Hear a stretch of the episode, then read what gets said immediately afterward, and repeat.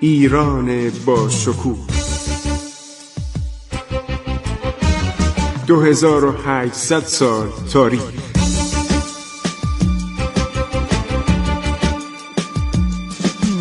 عبور از تاریخ.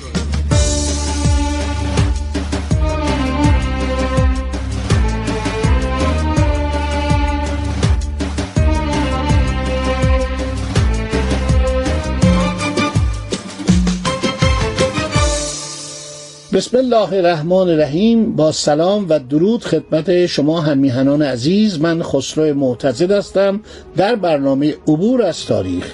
خب دوستان می‌دانید که ما داریم الان چندین برنامه ناچاریم. برای اینکه مغول ها حدود 200 سال در این مملکت بودند و ما باید در این باره صحبت کنیم. و من می‌خوام قسمت دیگر از فجایع مغول رو براتون بگم و بعد باستاب ملت ایران واکنش ملت ایران اینا رو همه رو براتون خواهم گفت.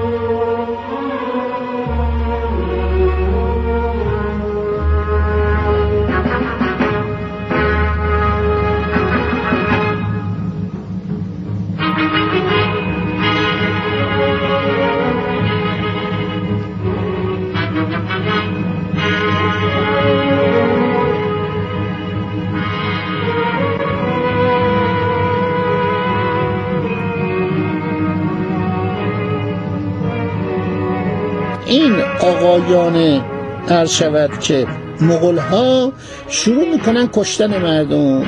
به قول خانم پیکولوسکایا واحه هایی که در گذشته نزدیک آباد و شکوفان بود به مرتع مبدل شد.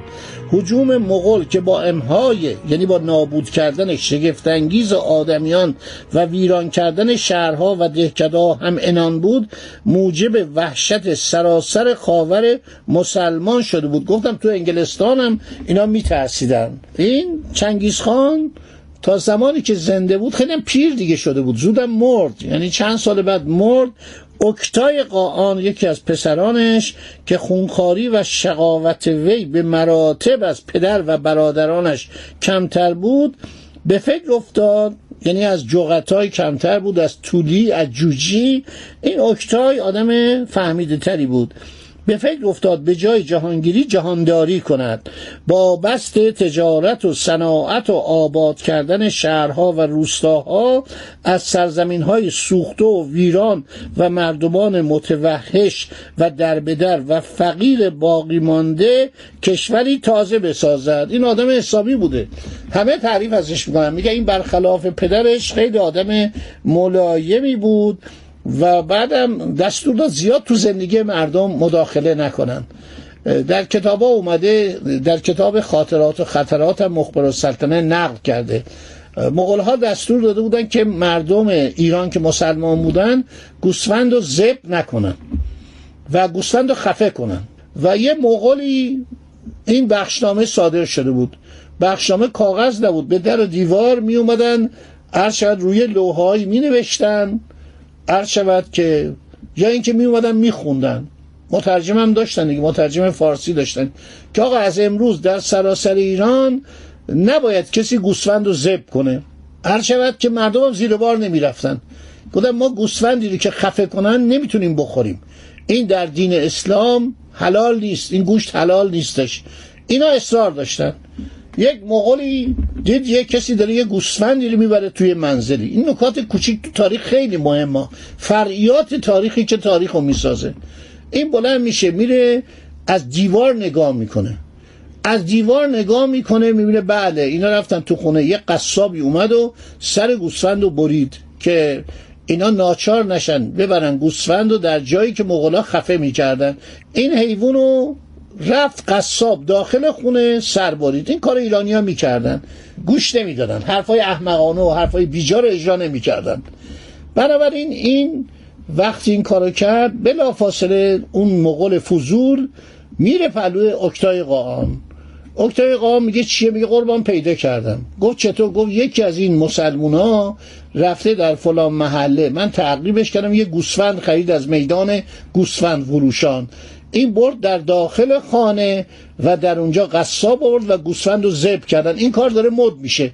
تو خونه ها گوسفندا رو زب می‌کنن که اسلامی باشه. گفت تو چرا رفتی بالا؟ برگشت گفت تو چرا رفتی بالا؟ گفت قربان به خاطر امتصال دستور شما. گفت خیلی غلط کردی. من گفتم که در ملای عام این کارو نکنن. داخل خونه به خودشون مربوطه. چشم اینو کور کنید. چشمشو کور کردن. گفت برای که تو مجازات باشه تو فضولی. تو وقتی فضولی کردی تو وارد حرم خانه مردم شدی. حریم خانه رو شکستی. بنابراین تو مجازات. این کارا به گوش مردم می‌رسید. این اکتای قاان رو در تواریخ ازش تعریف کردن. این شروع کرد به مردم یک مقداری به صلاح امید دادن که آقا این همه یعنی آدم عاقلی بود. که آقا همه رو خراب کردی خب ما از کجا غذا بخوریم؟ گندم از کجا به دست بیاریم؟ جو از کجا به دست بیاریم؟ برنج از کجا به دست بیاریم؟ این شروع می‌کنه تشویق کردن. یه شرکت هایی درست می‌کنه. شرکت هایی که تقریبا مثلا به مردم وام می‌دادن این کارا رو اینا می‌کنن. مغلا در این حال آدم های جالبی بودن با همه توحششون اولین بار اینا اسکناس در دنیا چاو. در چین چاو درست کردن. در ایران هم یک ایلخانی بعدها میاد. هر شود کیخاتو خیلی آدم دست و دلبازی بود و خیلی آدم تبذیرگری بوده. یعنی اصراف می‌کرده. بریز به پاش زیاد داشته خرج زیاد بوده. اینم چاو درست می‌کنه. با چرم.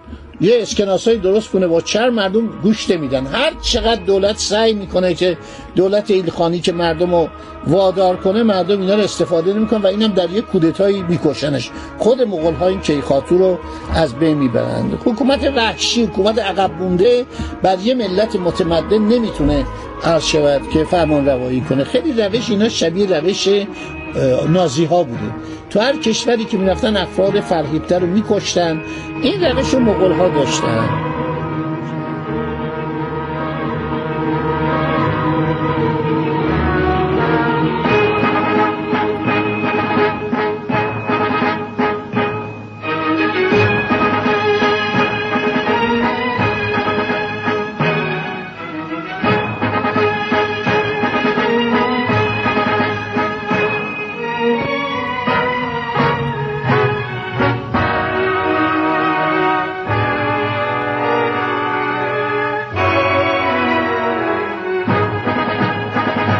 بعد از مدتی هر کم کم ناچار شدن.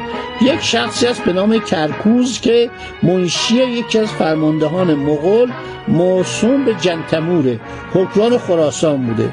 این اومد و با مردم توس و سایر شهرهای خراسان همه فرار کرده بودن. اومد جمع کرد خواهش کرد. یه کمی به اینا محبت کرد مهربانی کرد زیافت تشکیل داد که آقا بیاین جمع بشین دیدن تو شهر توس از اون همه خانه های عالی که یک زمانی فردوسی در یکی از اون خانه های اطراف توس نشست و شاهکار جاودانه خود شاهنامه که تا دنیا دنیاست مظهر افتخار و تمدن ایرانی سرود دید پنجاه تا خونه بیشتر نمونده. پنجاه خانه مسکونی بیشتر نمونده. اشراف و رجال ایرانی بیچارا اینا دیگه همه فرار کرده بودن دهاقین فرار کرده بودن. اینا بارها می اومدن قتل عام می‌کردن. می‌رفتن داخل چاه ها داخل چاه می‌رفتن آدمایی که پنهان شده بودن می آوردن بیرون اعدام می‌کردن. فکر کنید مثلا فرید دین عطار تو خونش نشسته بود یه مغول ابلهی اومد و با شمشیر سر اینو برید. یکی دیگه وارد شد یه بچه مغول در یک چاه آبی چند تا مروارید دید. اومد و اون مرواریدا رو به دست آورد ته چهارم اومد صابخونه رو چسبید. یکی از همین بزرگان بوده. نمی‌دونم کمال الدین اسماعیل بوده یا فرید دین عطار و شروع کرد که آقا شما گنجات کجاست؟ که آقا من گنجی ندارم و گرفت اینم کشت.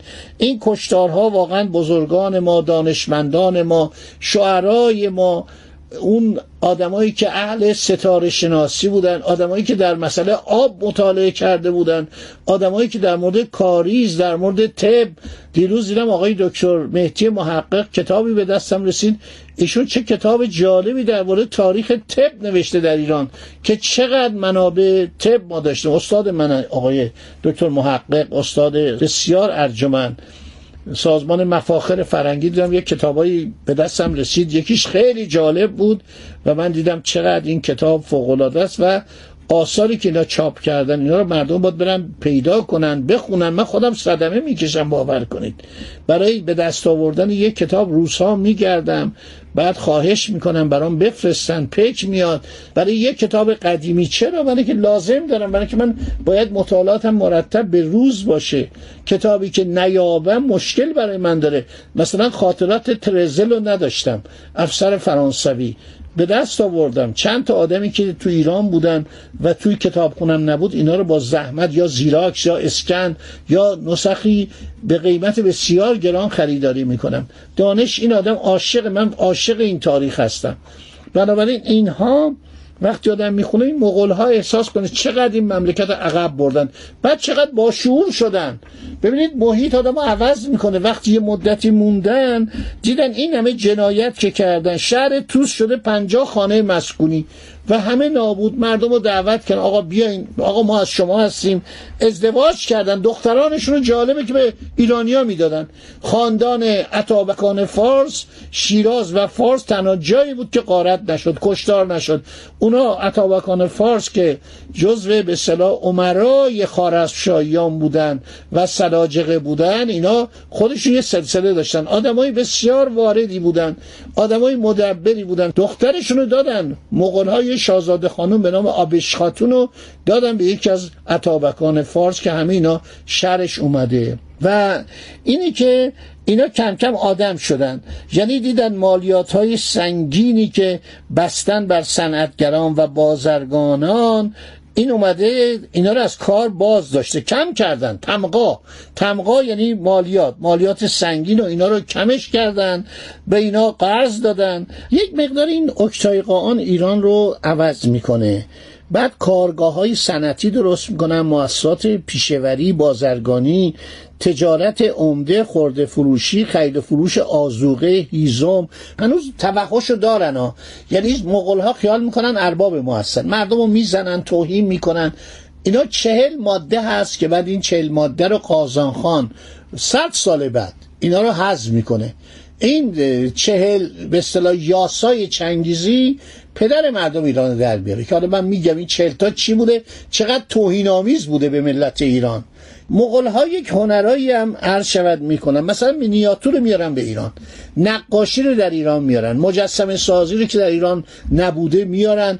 این تابلوها رو شما نگاه کنید شاهنامه هایی به اون گران قیمتی. من خودم لندن دیدم. یک شاهنامه یک میلیون پوند فروش رفت. یک شاهنامه تیموری در اون کلکسیون وامری. یک شاهنامه یک میلیون لیره یک میلیون پوند نه دلار. بنابراین این هنرها رو اینا میارن تشویقم می‌کنن. صورت ها شامل رستم و سراب چشماش موربه. همه ببینید نقش این مینیاتور چون از چین اومده. به ما یاد میدن. خب دوستان بحثمون داره طولانی میشه ناچارم. چون این یک دوره عجیبی در تاریخ ماست. امیدوارم باقی مطالب رو در برنامه های آینده بگم که بعد برسیم از این دوران رد بشیم و برسیم به دوران های بهتر و شیرینتر و عرض شود که سرفرازتر. همین اندازه که ما مغول ها را آدم کردیم و به تمدن برگردوندیم و اینها کسانی شدن که مدافع تمدن اسلامی و تمدن ایرانی شدن جای شکر داره و جای خوشبختی و سربلندی. خدا نگهدار شما.